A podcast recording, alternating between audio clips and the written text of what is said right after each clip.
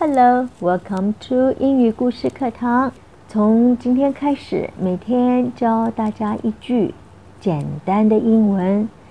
啊，目的呢是 Don't be shy, read after me。这样，你只要在一个月之内，你的英文会进步很多。OK，我们就从每一天早上开始。OK，每一天早上是。Good morning. Time to get up.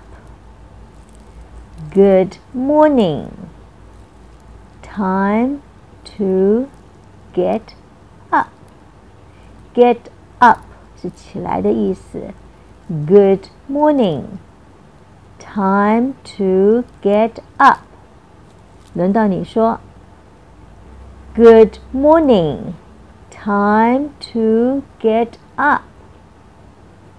你说，再来一次。Good morning. Time to get up.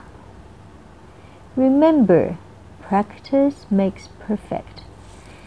Look forward to seeing you tomorrow in 英语故事课堂。Ciao.